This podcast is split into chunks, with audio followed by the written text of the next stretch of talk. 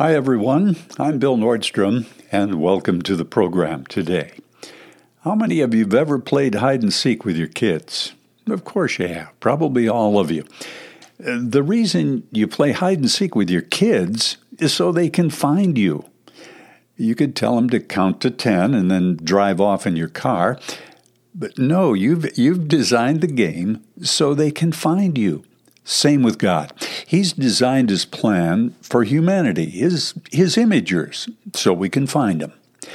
Recently, I've been focusing on a scripture from Amos, that Old Testament shepherd prophet nestled between Joel and Obadiah, particularly chapter 3. Listen to Amos 3 7. Surely the Lord does nothing unless he reveals his secret to his servants, the prophets. That's interesting. God hides his purposes until they're revealed to his prophets. Now, I'm a bit challenged here because I'm, I'm coming to understand that, that many forerunners, all to some degree, will carry a prophetic anointing as they approach the critical must events that will precede the return of Jesus.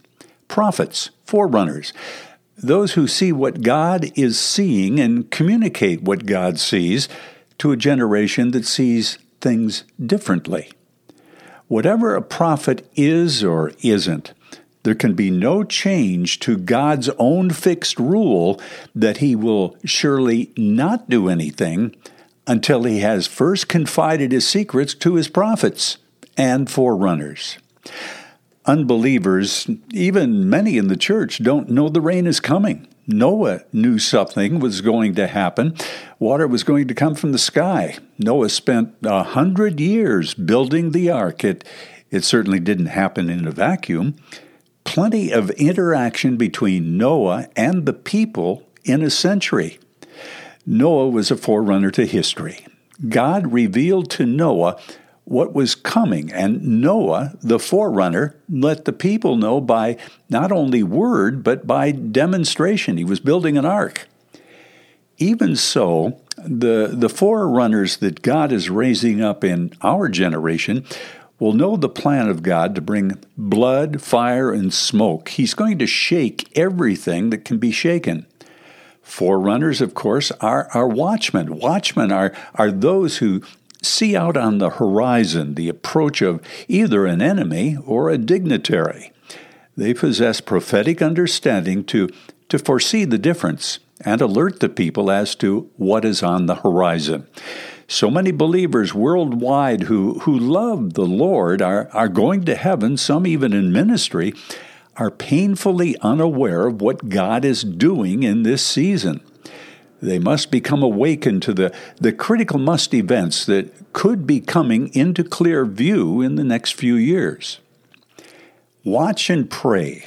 Without the spirit of prayer, we won't come to the right conclusions of what we are watching for. We have to build a prayer life. Let me say something about that. A prayer life, that which goes much deeper than Aunt Susie's ingrown toenail or God bless me, my son John, us four and no more. That's not to say God's not interested in Aunt Susie's toe or blessing our families. What it does mean is that an effective prayer life in the days ahead will come out of an urgency, a consecration, setting ourselves apart to see the Spirit's higher purposes and His desire to give us wisdom and knowledge and strategies for the days ahead. Let me say something about that that may upset some of you, but listen, listen to what the Spirit will minister to your heart here. We can't buy into the belief system that the, the Western church is alive and well, that we're connected to a good church, progressive, contemporary. You should hear and see their praise and worship. The pastor always has a word that makes my life better. Listen, folks, that's simply not enough. God's not an American. He does not recite the Pledge of Allegiance nor stand for the national anthem. That could create some controversy. God doesn't run the world or the universe under constitutional democratic principles. They tried that in heaven, and it didn't work out very well for them. Satan and a third of his followers were booted from the presence of God. God oversees a theocracy in the heavens, absolute rule and reign, all, now listen to this, all in the context of incomprehensible love. Let me say this if, if you set your heart and soul to the Word of God, the Holy Spirit will make clear to you your destiny and assignment. Surely the Lord God does nothing unless he reveals his secret to his servants, the prophets. Let's take a look at uh, at least three characteristics of the forerunner ministry from the book of Isaiah.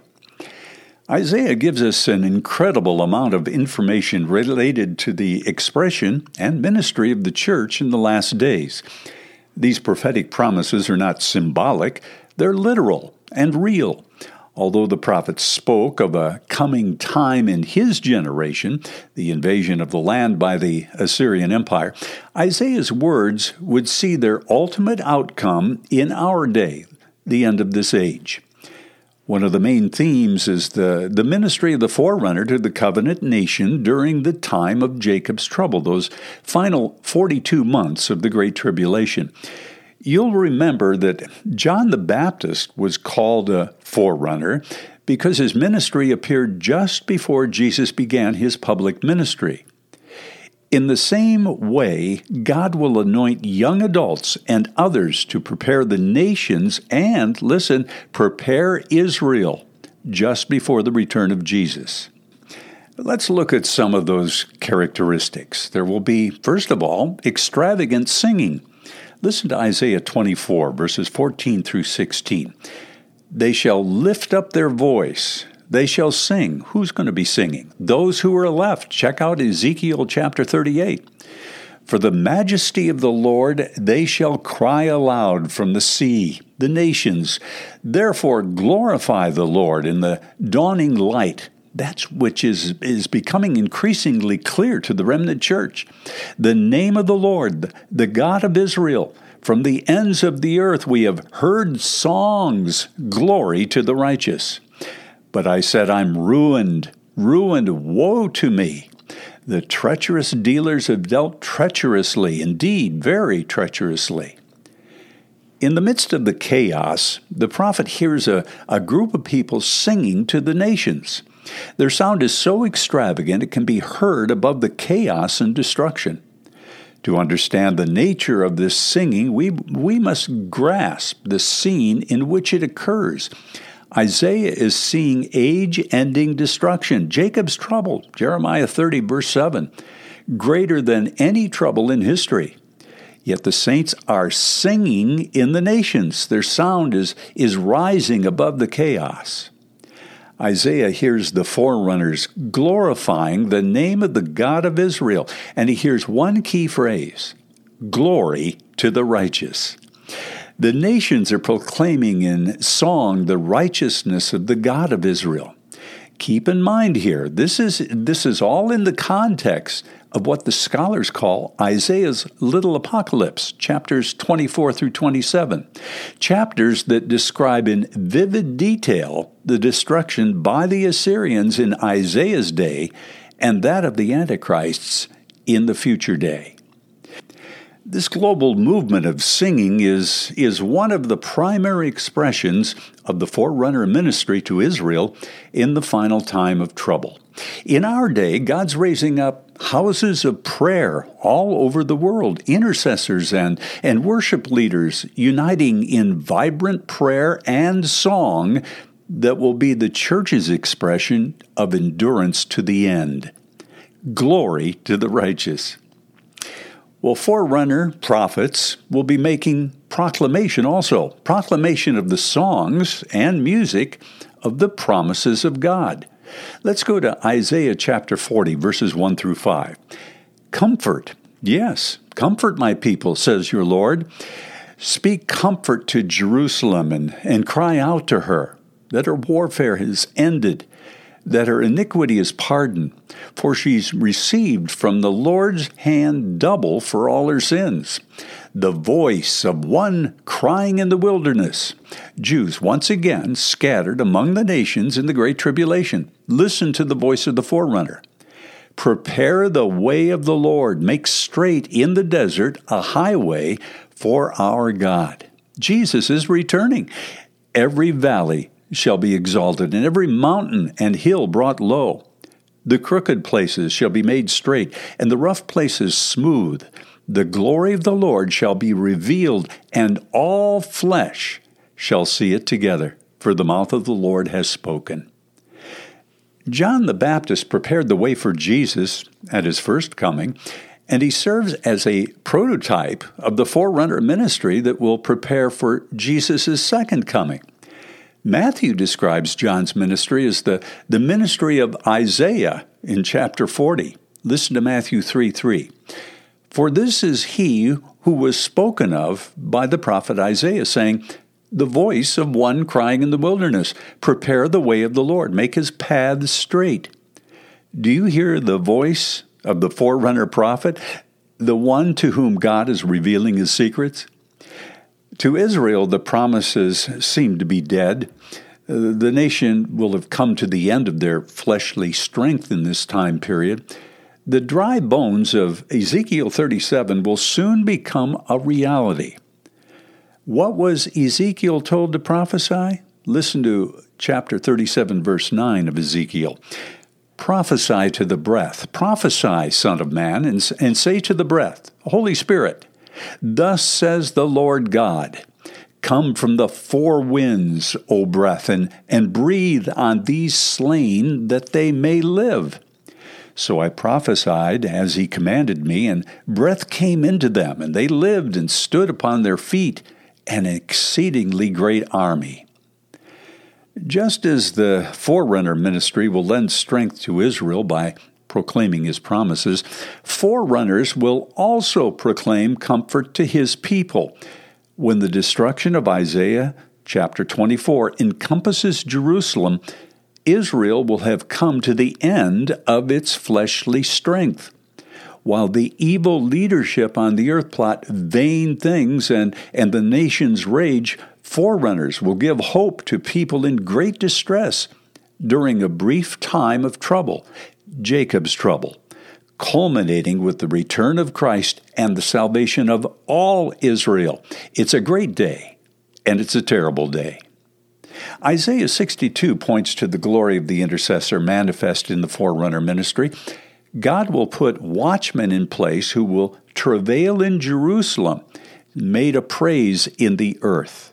Conversely, a church that remains silent during these days, on the sidelines during the tribulation, will be out of sync with God's manifold promises. A church in danger of a, of a great falling away. Night and day prayer for the sake of Jerusalem is a fundamental expression of the forerunner ministry. It will be one of the primary ways the church partners with God to bring his purposes to pass at the end of the age. In the pages of Isaiah, we find very specific descriptions of events that must happen before the end of the age. Isaiah uses very vivid language to describe the condition of Israel, the earth, and ministry of believers in that time period. The church is part of God's great plan to steward and provoke Israel in the end times and the fore ministry must prepare the church through prophetic and apocalyptic evangelism for its specific assignments.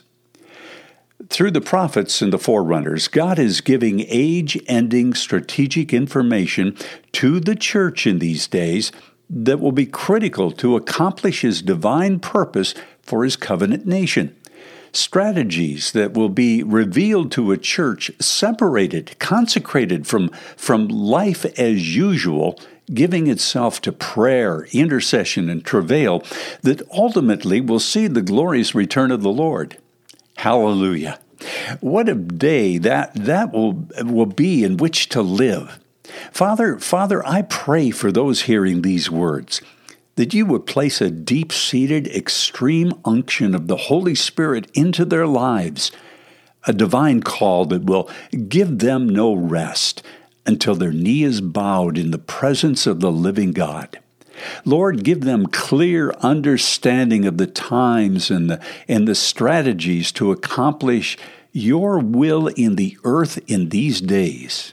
In Jesus' name, amen and amen. God bless each and every one of you. I'm Bill Nordstrom.